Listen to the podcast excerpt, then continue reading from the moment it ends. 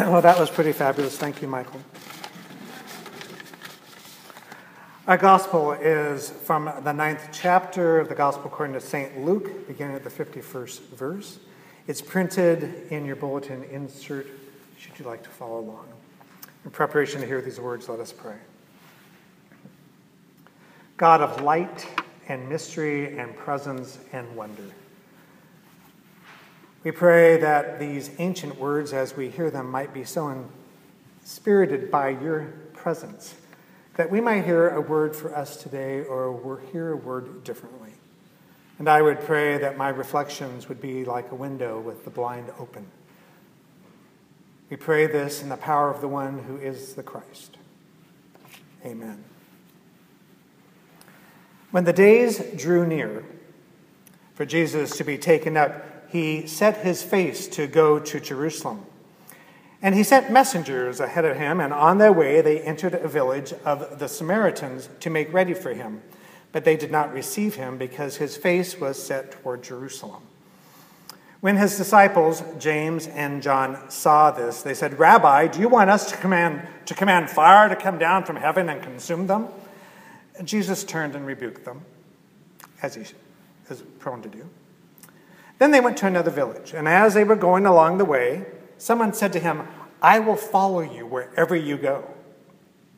And Jesus said to him, Foxes have holes, and the birds of the air have their nests, but the Son of Humanity has nowhere to lay his head.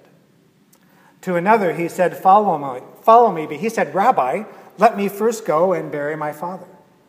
But Jesus said, Let the dead bury their own dead, but as for you, go and proclaim the sovereignty of God. Another said, I will follow you, but let me first say farewell to those at my home. Jesus said to him, No one who puts a hand to the plow and looks back is fit for the dominion of God.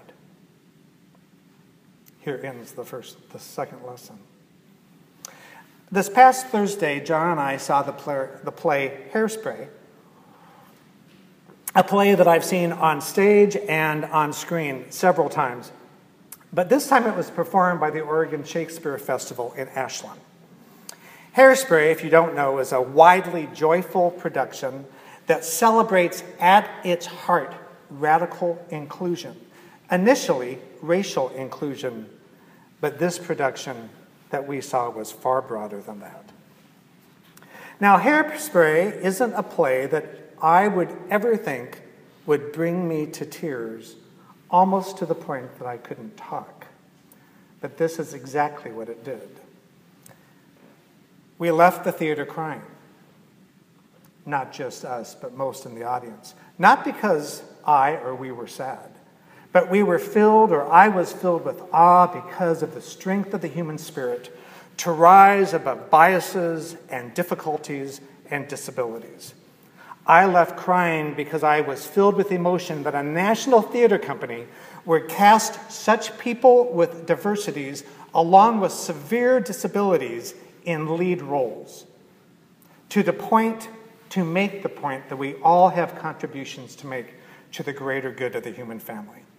One of the lead roles was played by a woman whose name was Jenna Bainbridge. When Jenna was 18 months old, she suffered a spinal cord injury and has been partially paralyzed from the waist down ever since. If you've never seen Hairspray, every single act the cast dances. This disability never slowed Jenna down. On the contrary, it motivated her to show the world that people with disabilities belong in the spotlight. She has worked tirelessly to break down barriers and to perform in theaters around the world. She says we can only accept and embrace our differences if we can publicly see and talk about them. And what is more public than the arts? It's her dream to become the first mainstream actress with a visible disability. Pride is about being seen. There are four differently abled young people in this service, in, in this play as well. One, his name is Luke Hogan Lorison. He's an eighth grader at Ashland Middle School. Luke was born with cerebral palsy. As you may know, is a neurological or disorder that affects his body movements and muscle tones. And on top of that, he has a speech disability known as dysarthria. The pure joy and delight in Luke's face and his contorted body as he danced during the finale spoke to me of the power of saying yes to ourselves. Pride is about being seen, pride is about saying yes to who we are. Today is the gay, lesbian, bisexual, transgender, queer Pride Month. And it was chosen as that to commemorate Stonewall riots in 1969, which happened at the end of June. As a result, there are pride events all around the world that have been taking place and are taking place in our city today to recognize the impact of the LGBT community around the world. But pride isn't just about one's sexual orientation, it's about being who one is. And this is true of all people and all sexualities and all expressions and all abilities and disabilities. And this was reinforced for me while watching that play in Ashland. Pride is about being seen, pride is about being real, pride is about being one's self. Now, from a faith perspective, pride is about being who we were created to be, who I am, who you are, without apologies. Pride is faith in the idea that God had when God made you when God made me, when God made us. This is what's going on in our gospel this morning. At least this is the lens how I read it. A little aside about this text, I told Jenna and Michael this, and I think I mentioned this maybe three years ago when this came to the lectionary, and I thought, okay, Jeff, go with it. Um, when I was in seminary, I was in, uh, some of you have heard this, sorry. Um, Preaching 101, and we were given a, an assigned text to pray with and work, work with for the entire semester. I was given this one. I knew nothing about theology, I knew nothing about scripture interpretation, and I thought, are you kidding me? And so then I got up to preach with great nervousness after working on this text way more than anyone should ever work on any passage of scripture for a sermon. And I preached as best as I could, and uh, the professor, whose name escapes me right now, that's probably psychological, um, he said to me after I sat down, Well, Mr. Gaines, that was thoroughly wretched. Maybe you should consider another profession. I know, poor Jeff. But anyway, I'm attacking this now the second time. I believe that when Jesus is inviting people and calling them to follow, that's an invitation to be our very selves. And what happens in the text? He says, Follow me, and everyone has an excuse as to why they can't follow in that moment. Jesus said, Follow me. But a person said, Okay, but let me first go and bury my father. Follow me. Oh, I will, but now isn't a good time. Follow me. Okay, let me think about it and I'll get back with you. Another said, I will follow you, but let me first say farewell to those who are at home. And Jesus says, No one who puts a hand to the plow and looks back is fit for the kingdom of God. Huh. Now, Jesus wasn't saying that we shouldn't care for the death of a parent or the responsibilities that we have at home or to family or to friends. But what he is saying is that there is an urgency in being who we are plain small, making excuses serves no one.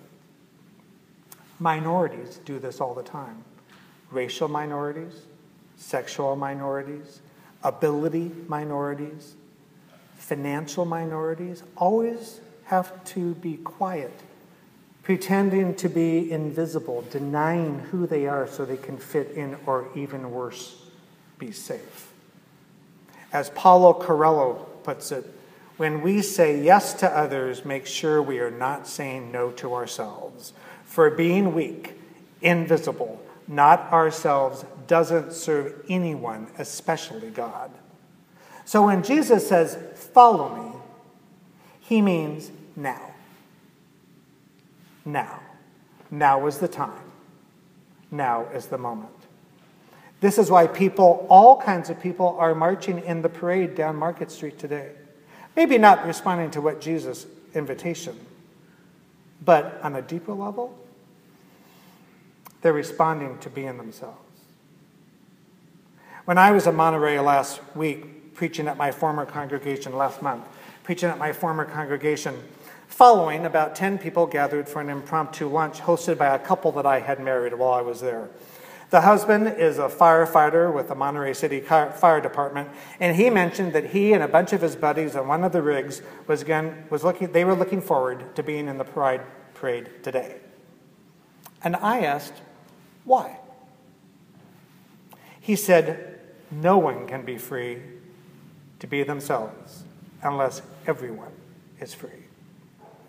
Another guy at the table, a welder, said that he and his family and children were all coming up to the parade for the exact same reason. Their words to me were gospel. And gospel, if you remember, means good news or truth. Hmm. No one is free unless everyone is free.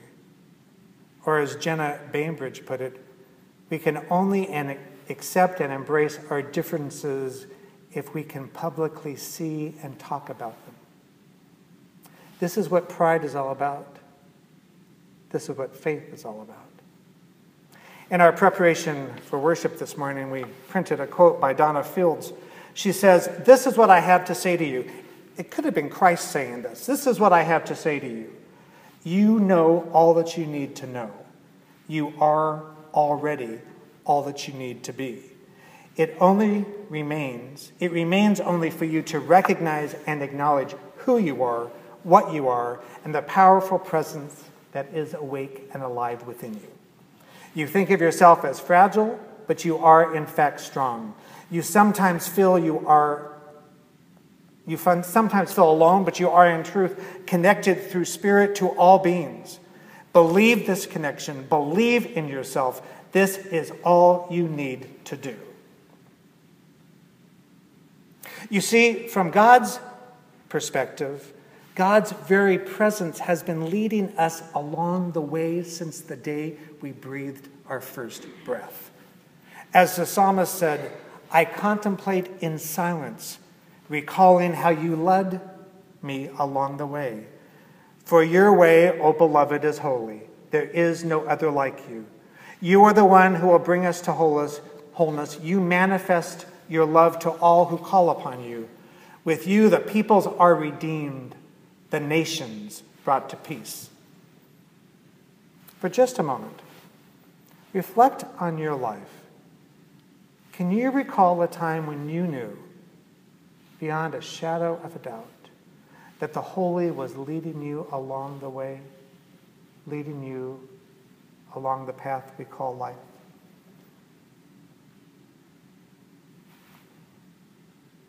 In a recent spiritual direction conversation, a woman asked me, How do I know the path, the direction, or decision is the right one that I should take?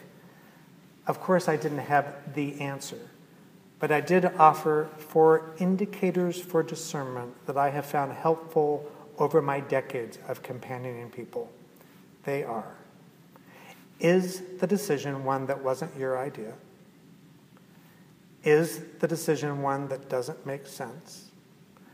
Will it require you to change, and will the change make you uncomfortable? I want to say this again. Is the decision one that wasn't your idea? Is it one that doesn't make sense? Will it require you to change? And will the change make you a bit uncomfortable? If these four indicators speak to whatever decision you are contemplating, then more often than not, the prompting is from the Holy. You see, God's desire for us is to have life and have it abundantly, which doesn't mean we'll have a lot of wealth or things. but it will mean and does mean that we'll experience freedom. And a freedom isn't abundance, what is? Jesus said, No one puts their hand to the plow and looks back is fit for the dominion of God. This speaks to trusting what we know and not worrying about what we don't know. Looking back isn't a faith response, only looking forward is. So, how are you looking forward to what is yet to be in your life, in our world? How are you responding to Jesus' invitation to follow? And how are you being the gift of God that you are to the world? How are you being the gift of God that you are? To the world. This is what our affirmation of faith affirms this morning. We believe you long for us to say yes to life and no to all that pulls us away from life. We believe you call us to love ourselves, which allows us to reach out and love others. We believe that you say no to all those false images that we so often have said yes to. We believe that you love us to no longer be afraid, and this love empowers us to walk in the truth of who we are, thus embracing whose we are. Yours. You see, my dear friends, God has been with you, with me, since the beginning of time, leading us along the way. Might we this week say yes to the invitation that is spoken to us to follow, and to do so with pride, and to stand up and be seen.